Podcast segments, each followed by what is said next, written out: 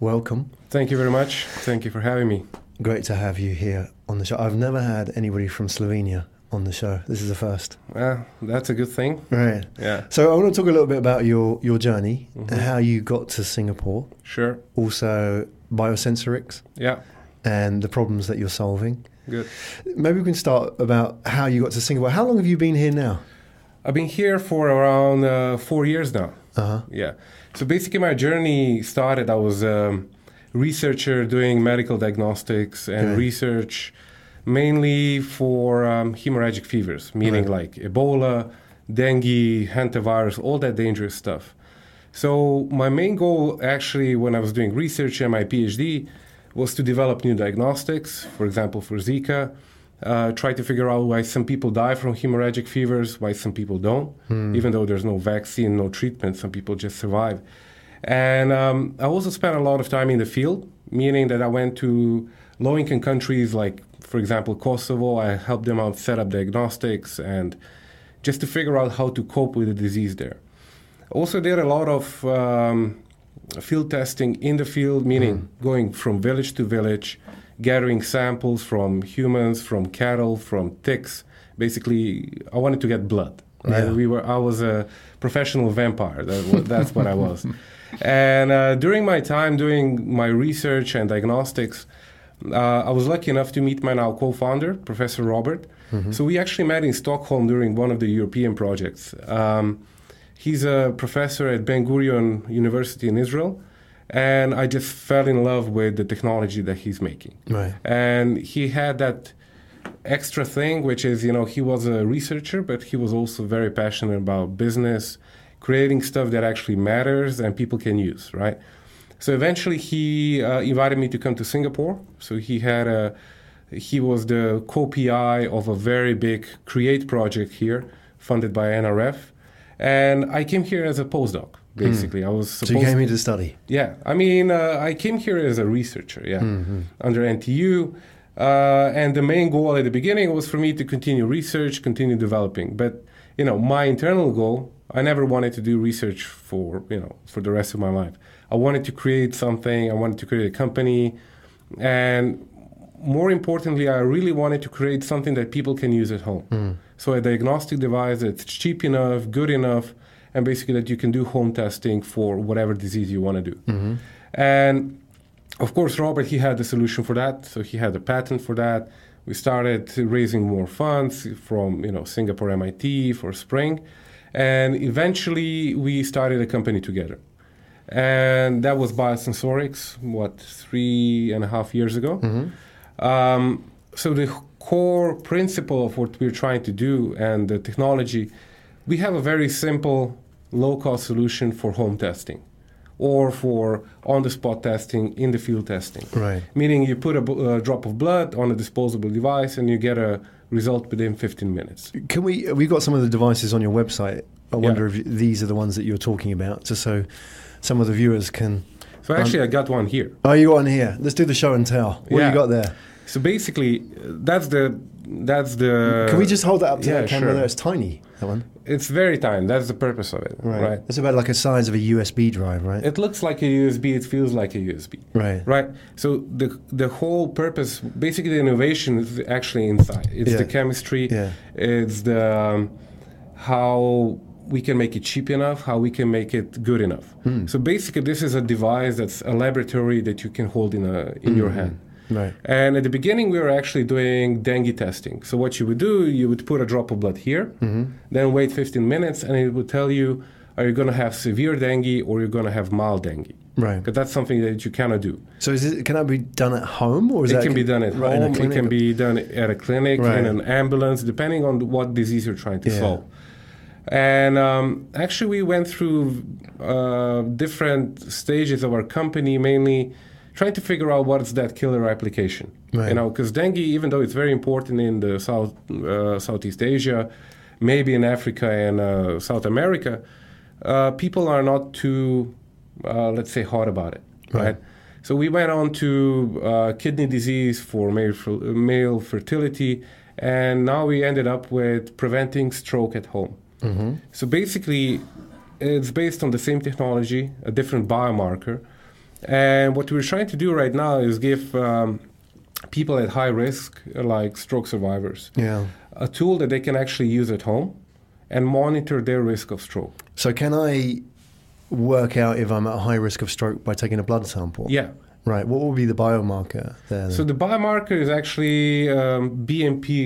uh, Okay, that's a very scientific. it doesn't mean anything to me. Exactly, it's a heart failure biomarker. Right, let's right. say it like that. So your, your blood consistency changes as a result of being at risk at stroke. It's basically okay. It's like this. You have the simplest uh, comparison I can make is a glucose test. yeah. Right. Yeah.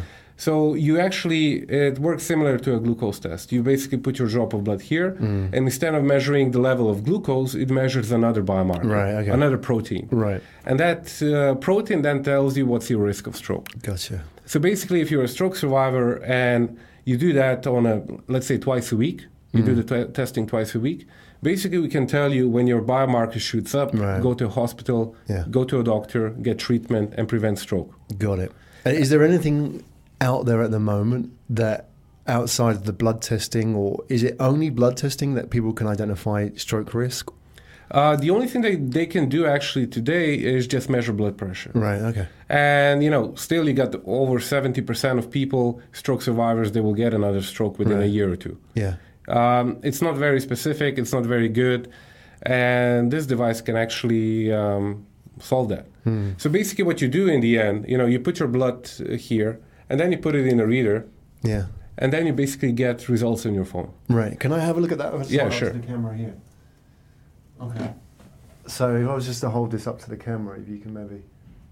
So the, there's two parts to this. There's the reader, which is this Yeah. part here, and then you've got the the little sampler here. Yeah, and that's a one-time use disposable thing. You basically put your blood Right. there, wait 15 minutes, and then throw it away. Do you use that? Do you prick your thumb with that, or how does it? How do you take a blood? You sample? have a lancet, like uh, the same thing what diabetics do. Right, it's like okay, Yeah. yeah, like a little stapler or Yeah, something exactly, like that. Right, okay. So that's it. And okay, so this is what what device is this? What's this called? It's called ELI. Actually, we uh, it's uh, the scientific name for it. It's electrolateral flow, Okay. but we just shorten it to ELI because Right. it's a very nice, uh, cute name. Yeah, it makes sense. Yeah. So, uh, how many? You must have done the research on this. Uh, Roughly, how big is this market for something like that? I mean, what sort of percentage of populations are at risk of stroke, and where is it most prevalent? What sort of markets? Is it an age thing? Is it a demographic thing? Yeah. So actually, what we're now focused on is mainly U.S. Yeah. Uh, so, for example, in U.S. alone, if we take a look at our very early adopters, these are stroke survivors. So we have around seven million stroke survivors in U.S. alone, hmm right? And that's that basically amounts to around nine billion dollar market with the stroke survivors alone. Yeah. The next population that are at very high risk of stroke are diabetics, Mm. especially those over 40. But it, it actually anyone can use it, right? It's only a matter of fact who's actually willing to use it. So because you still need a blood prick, so uh, you Mm. know a regular 25 year old is not going to even think about doing a blood prick every week Yeah. to measure uh, the risk. So if you have any uh, risk factors like diabetes, heart failure, or just old age, you might actually be willing to do that. Right. Yeah. If you're a diabetic, you're doing this all the time anyway. and you're doing it anytime. Yeah. yeah. And so I, I'm not a medical person by any stretch of the imagination, so I'm not going to claim to be. The correlation between diabetes and stroke is that a real? I mean, is it, is it a high correlation? Yeah, very high correlation. okay. Yeah, that's basically one of the. Um there are two things that basically um, are the highest risk for stroke: diabetes and heart failure. Right. You know, because both of them actually influence in the end your blood clotting capability, Yeah. right? And how you get a stroke is actually you get a blood clot that gets stuck in your brain. Yeah. Yeah, that's a very uh, easy way of saying it. Of course, we cannot prevent all types of stroke because some types of stroke are basically uh, your blood vessel just pops. We cannot prevent that. Right. But 80% of stroke is what we call ischemic, which means that it's caused by a um, blood clot. Right. Yeah. Okay. So if I was, let's say, I was diabetic, I'm over 40, I'm on the wrong side of 40. Yeah, I'm testing myself. My markers are up. It says, you know, I'm above the safe Yeah. level. What do I do? Do I go to hospital? Do I get you go you go to a or hospital you go to a doctor they do then a full checkup Right. they need to figure out what really is happening Uh-huh. is there a clot a blood clot where is it and b- basically the treatment then is very easy. They give you a very powerful blood thinner. Yeah, and they remove the clo- clot. And Mm. that's how you basically you uh, prevent stroke. Yeah, because the only alternative today is for you to not know that not go to a doctor and get a stroke. Yeah, and anyone that had a family member or a friend that had a stroke, they know how big of a pain and how difficult the process is. You know, my grandma, she had a stroke. And what, what it means is it's not just that stroke part that's, you know, terrible. Of course, it's terrible. But uh, after stroke, a lot of times you get uh, very disabled. Basically, you Yeah. cannot talk, you cannot um, walk, you're paralyzed, either one side or both sides. And the biggest impact is actually in that rehabilitation. yeah, So that involves the whole family then. So, for example, for my grandma, she had a stroke. She was basically back to being a baby. You know, mm. she couldn't walk, she couldn't talk, she had to relearn everything. And because there was no way of monitoring for the second stroke, it took her around eight months to, you know, start talking. She could actually recognize me again. And but then after eight months, she got another stroke and she died wow, you know after all of that pain and you mm. have to think it's the whole family is involved yeah, you have to take care of your friend your family member um, it's a big stress. It's uh, a big cost depending on what country you are in. Uh, and in the end all of that for nothing you know? Yeah, yeah. Um, and what we get is we get a lot of messages a lot of um, emails from stroke survivors saying look this is something that we want that we need and help um, they're basically trying to help us to get to the stage where it's on the market as, soon as possible yeah it's interesting you talk about your, your story about your grandma. Is that uh, my mum went through a similar situation, and um, I think you, you talk about that sort of family support thing, Yeah. and obviously there's a big cost involved just in time and emotion in supporting Yeah. that one person. Putting it back on the the survivor, the Mhm. stroke survivor, if you like, that the challenge is is that I, even if if they're mentally capable, yeah then the biggest challenge for them is feeling in control and that you know suddenly you know they were a very fit person who Mhm. had a social life and you know maybe they were working maybe they weren't but they were actively contributing and being part of society and then they weren't. But they still realize that they come from this place and they want to be in control. Now you know they can't walk properly and they have to wear a diaper and all these kind of things. But having a device like this i think in a way gives them a bit of control back doesn't it? It feels like i'm in control of this now. You got you know you got some extra help. You got a peace of mind. You know nothing is 100% and we're not claiming this is going to solve every stroke because it cannot. That's just biology. But uh, giving the power back to the user having some kind of support that's a very big deal. Yeah definitely. You know because uh, you you don't want to be every stroke is actually it's a lottery. You know the next stroke if it happens on the same in the same area might not be that terrible. And you actually might come out of the stroke like nothing happened. You know a lot of people have a stroke and they don't know they had a stroke. But again that's a lottery. You can actually get much worse. And like you said a lot of people that get a stroke uh, are actually fit people. Yeah. You know, a friend of mine, he he never drink, he never had coffee, he never smoked, and he's 35 and he got a stroke. yeah And it was basically, you know, um, a pure luck that he survived and survived without any serious consequence, right? But again, that's a lottery. Not many people are actually that lucky. Yeah. All right. Um, I'm curious about the why behind this. Is that um, you, you mentioned earlier on that you were out in the field doing research work. You were Yeah. gathering blood samples, and I guess that kind of work wasn't the most glamorous work in medicine, right? You know, you trained in medicine. I think uh, sometimes the medical community get so skilled that they sort of step away from the field, and it's sort of like the natural progression. They become the consultants, and they Yeah. they sit in their ivory tower. But you were out there gathering blood samples. I I know you mentioned Ebola, for example, and dengue, and these these killer diseases. Were, Yeah. you, were you actively out there? I mean, when that Ebola outbreak happened a few years back, was that anything to do with you? Did you ever think about going out and doing that? Have you ever well, been in those definitely. I mean, the reason why I went into what I do is because of um, I wanted to deal with you know the most dangerous diseases that don't have um, treatment, uh, they don't have a vaccine, Right. and at least thirty percent mortality. That was my benchmark. Why? Um, But well- you could. You, why, why make it difficult for yourself? because it's interesting. Okay. You know, i- i- it's a, it's a challenge. You know, um, first of all, there's uh, if you make a breakthrough, if you do anything in those diseases, you make a huge difference, right? That's the first thing. The other thing I wanted to wear is, uh, you know, that spacesuit, and that's the other one. And it's just, you know, I was a dork, you know, I- I, wanted to.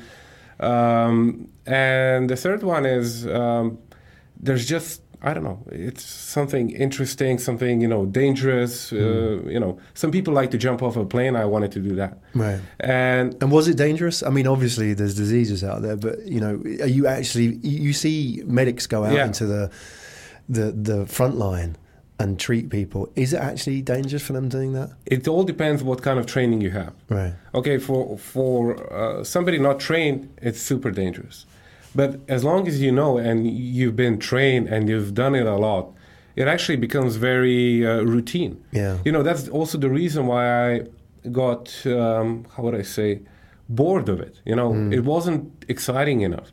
I always say that when uh, Ebola and these diseases became um, not dangerous enough, I decided to create a startup. That's Right. a bit more dangerous than that. it's an Um, interesting comparison. yeah, but you know, something that the field gave to me, and that uh, Right. that's all got to do with my mentor uh, back home, uh, Tatiana Avšič. She's one of the biggest virologists in the world. Yeah. And So what was her name again? A shout out. to- Tatiana Avšič, yeah.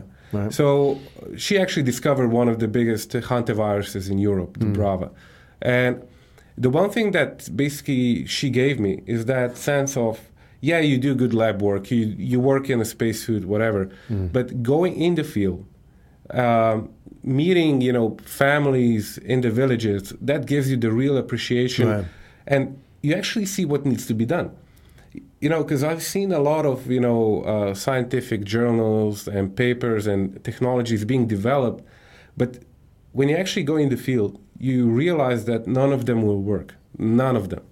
You know, you, you have amazing American, German scientists creating you know these super you know tricorder type uh, devices, but they will never work in a environment that's not U.S. Right. That's not a high-end hospital in U.S. Why? It's too it's too expensive. It's not easy enough to use. And you know, they also forget about simple stuff like you might not have aircon, you might not have good electricity, and you might have a lot of dust, humidity, Yeah. whatever. And a lot of these companies and research projects they just failed because they never been in the field. Right. And you know, by spending a lot of time there, realizing what the real issue is and how how important it is to have the whole package. You know, it has to be fast, accurate, low cost, and like army robust. Mm-hmm. And when I saw the technology uh, that uh, Robert, my co-founder, invented, basically that ticked all the marks. Right, right. That's was was that based on your experience in the field itself? Yeah. You've seen these devices fail, so when he came along with this, it was Yeah. like, okay. And you know, Oh, he had basically the same background. He Yeah. had the same mentality. You know, he actually spent a lot of time in Africa, in Senegal, Uganda, again, right, yeah. going to the villages. You know, and you also realize that. Uh, for example, if you want to go into Africa, you know, you, you say, I created the best diagnostic test ever. And if you think that you're just going to go there and start selling, it's not going to gonna work. happen. So if that was developed by somebody who didn't spend time in Africa or in the field, and I'm sure there are alternatives out there developed similarly, how would it look? How would it be different? Do you think? Uh, first of all, they would be much more expensive. Yeah. They would be bulkier, they wouldn't be as uh, easy to use, or um, they would rely on technology that's very fragile. So if you take a look at our competition, for example, most of them, let's say 90% of them, they're using optical readout, optical way of doing the actual measurement, Right. either being um, uh, fluorescent, luminescent, whatever type of optical. So shining a light on the sample. Shining a light and then it, right. capturing the light, analyzing the light. Yeah. That's one of the best ways to do it in the lab, uh, without a doubt. That's Right. the most sensitive, the best way. But think about it. You need a laser, you need a lens, you need uh, software to do all that. That means that you need power, you need computing power. And when you try to transport something like that, the moment you hit it, the moment it drops, the moment you give it to somebody that Yeah. doesn't know how to use it, the lens might move, the laser might not work, and in the end, who's going to pay for it? The cheapest, um, you know, optical device that you can make so you can actually sell it at a profit would be around 2,000 USD. And how much would that cost? I mean, how much does it you sell it at? So basically, the reader is 50 bucks, Right, and we can actually give it for free. right. Why and this one, free? yeah, Why? because we make money on this. Oh, okay, right. So you sell that separately. Yeah.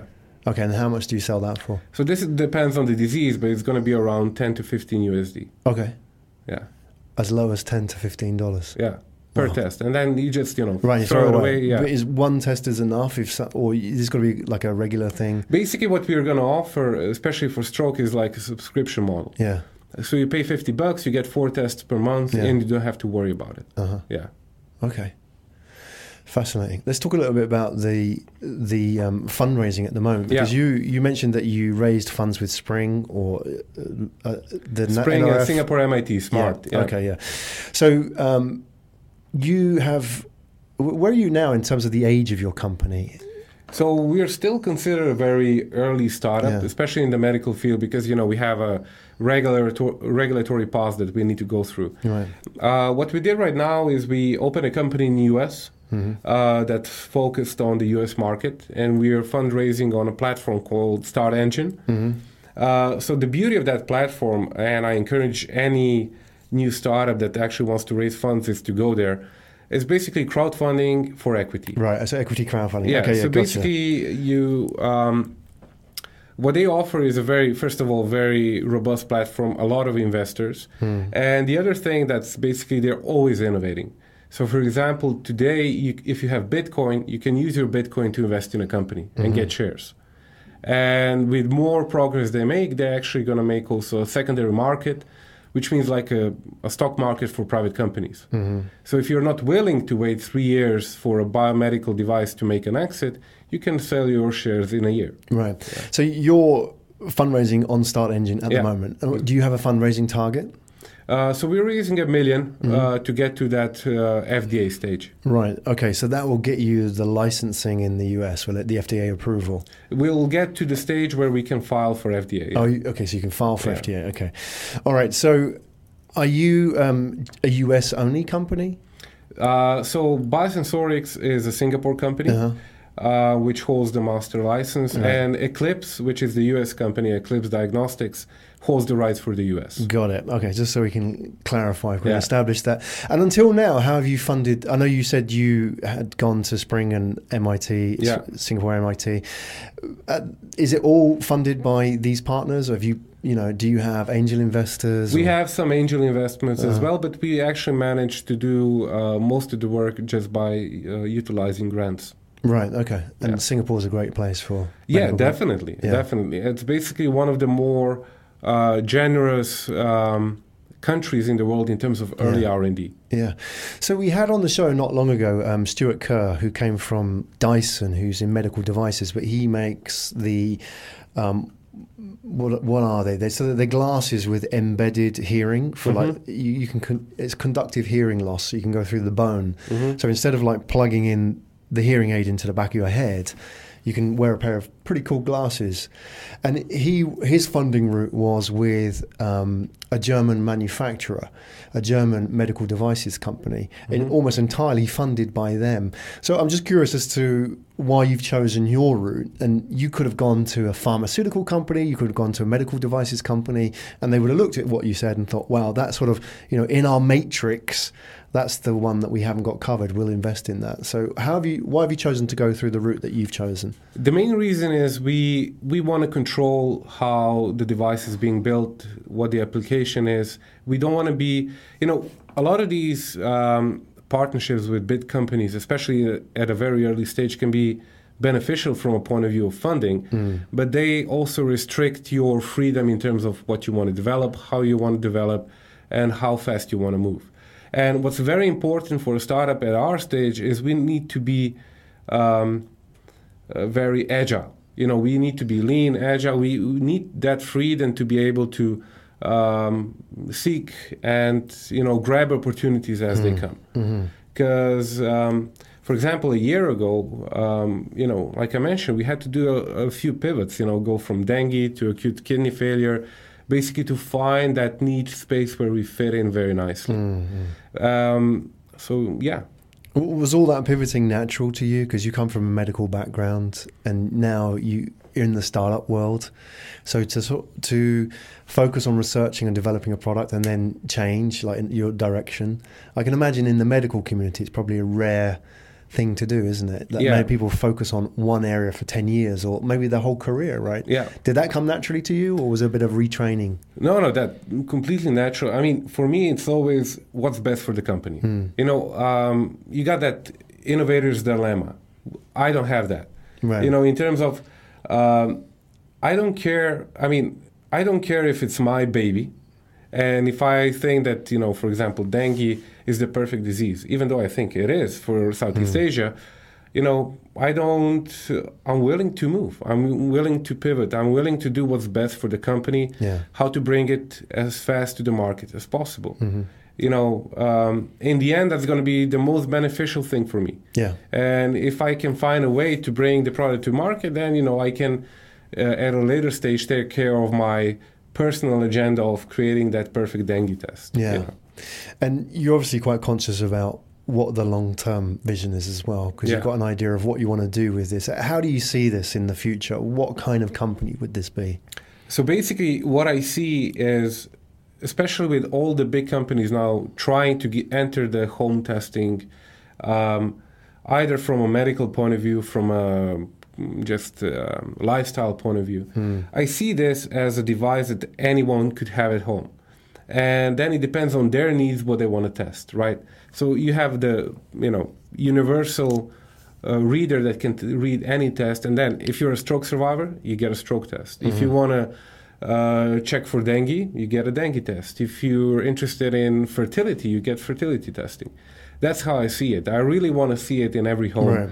Um, and then whatever you need, you buy what you need and test it whenever you need. Is it applicable then to lifestyle testing as well? Because I know you mentioned, I mean, fertility may be sort of in the middle there, but Yeah. there's people who might want this for, I'm just freestyling now, Yeah. but for sport, for example, if you're a professional athlete, you want to, te- increasingly, they want to test their, their blood sugar, Yeah. recovery, and so on. Is it relevant in that sense? Definitely. That's something that we're working very hard to Right. also move forward. Yeah. especially for high performance athletes and um, for example for managers and uh, just to increase the performance of people Yeah, because Yeah. there's a big movement in the US at the moment, isn't it? Yeah, for quantified everywhere. self. everywhere If you go to the even valley, in every- china Right. it's like you know um, you want to gamify your life right, Right. you want to know where you are where you stand for example a lot of people are using you know supplements right Yeah. and 99% 99.999% of supplements are um, worth zero Yeah. right? They say they uh, enhance your whatever, and actually they don't do that. You know, they're just you can eat a carrot and feel the same uh, difference. But you know, by a- by being able to quantify either your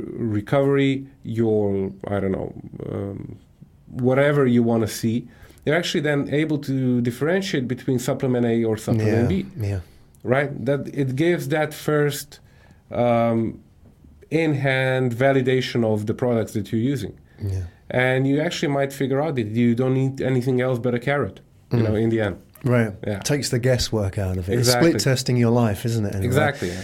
All right, fascinating. And um, let, us talk a little bit about your your team itself. I know you say you're, you're agile, so we know yourself, Luca, and your co-founder Robert. Yeah. Is it just you two, or how many other people in this? No, so we um, we have uh, four people in US, Mm-hmm. uh, two people now in Singapore, and uh, three people in Israel. right. Yeah. And what do they do? Are they on the sales They're side? develop- all research and development. okay. So we are at a stage that all the business is handled by myself. Yeah. Um, all the scientific stuff is handled by Robert, and so uh, we don't have any sales. Oh, eh, the only thing that we do have is a bit of marketing in US Yeah.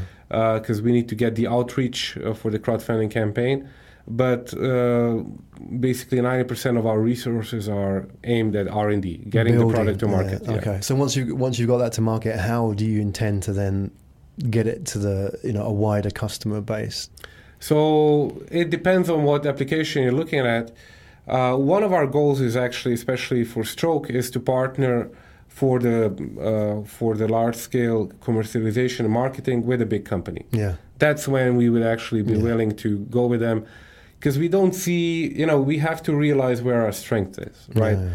Uh, our strength is in developing cutting edge technology, and marketing and sales might not be the best strength for now. Yeah. And if big companies have already those channels made up, why would we try to recreate that? Exactly. And f- for them, your product really, they can just add it to that Exactly. channel and it's just to the bottom line for Yeah. them, right? They can add it to existing relationships. as well. Basically, our goal is to de- de-risk the project for them, Yeah. basically to a minimum. Yeah. So once we get FDA approval, they can pick it up and uh, sell it.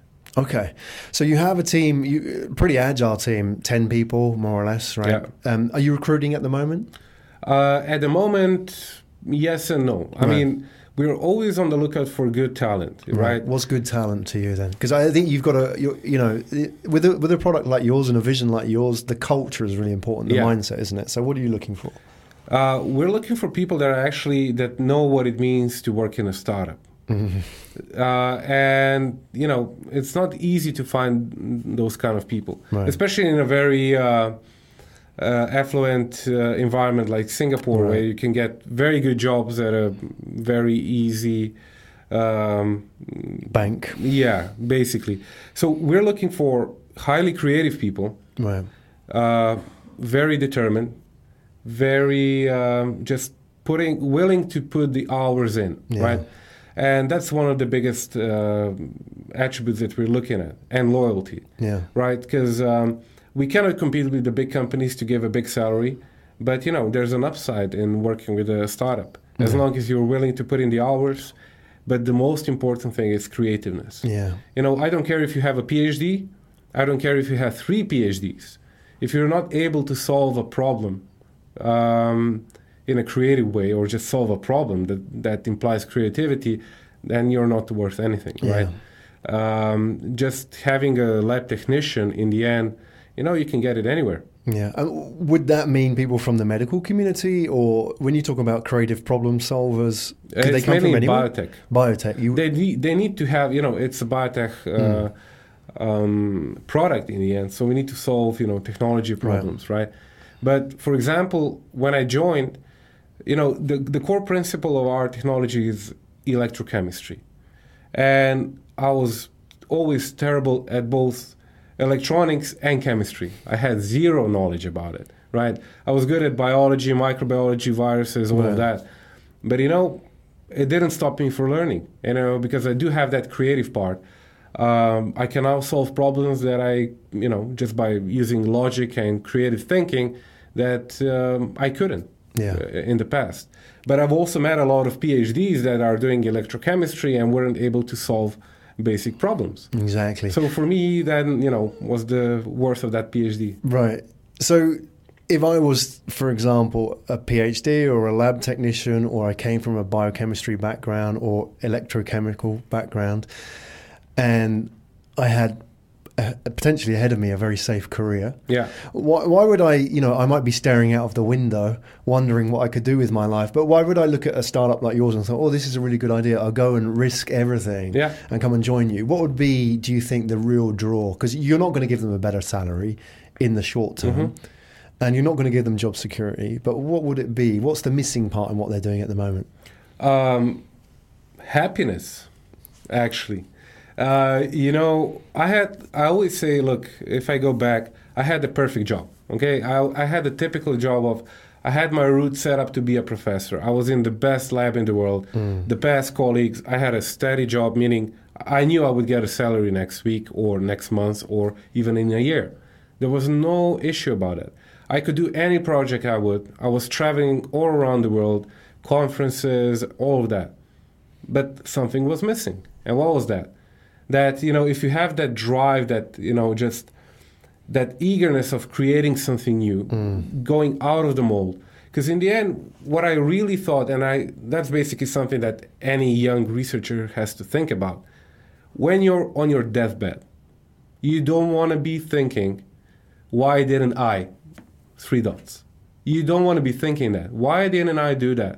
Hmm. And you can always go back. You can always find a regular job, you know, always.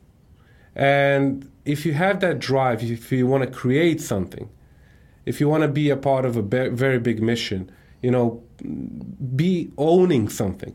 Hmm. You, you're not really owning anything except your publications when you're a researcher. And that gets boring very fast. And then you get a lot of pressures, just, you know, g- give one more publication, one more publication, one more publication, and seek those big journals.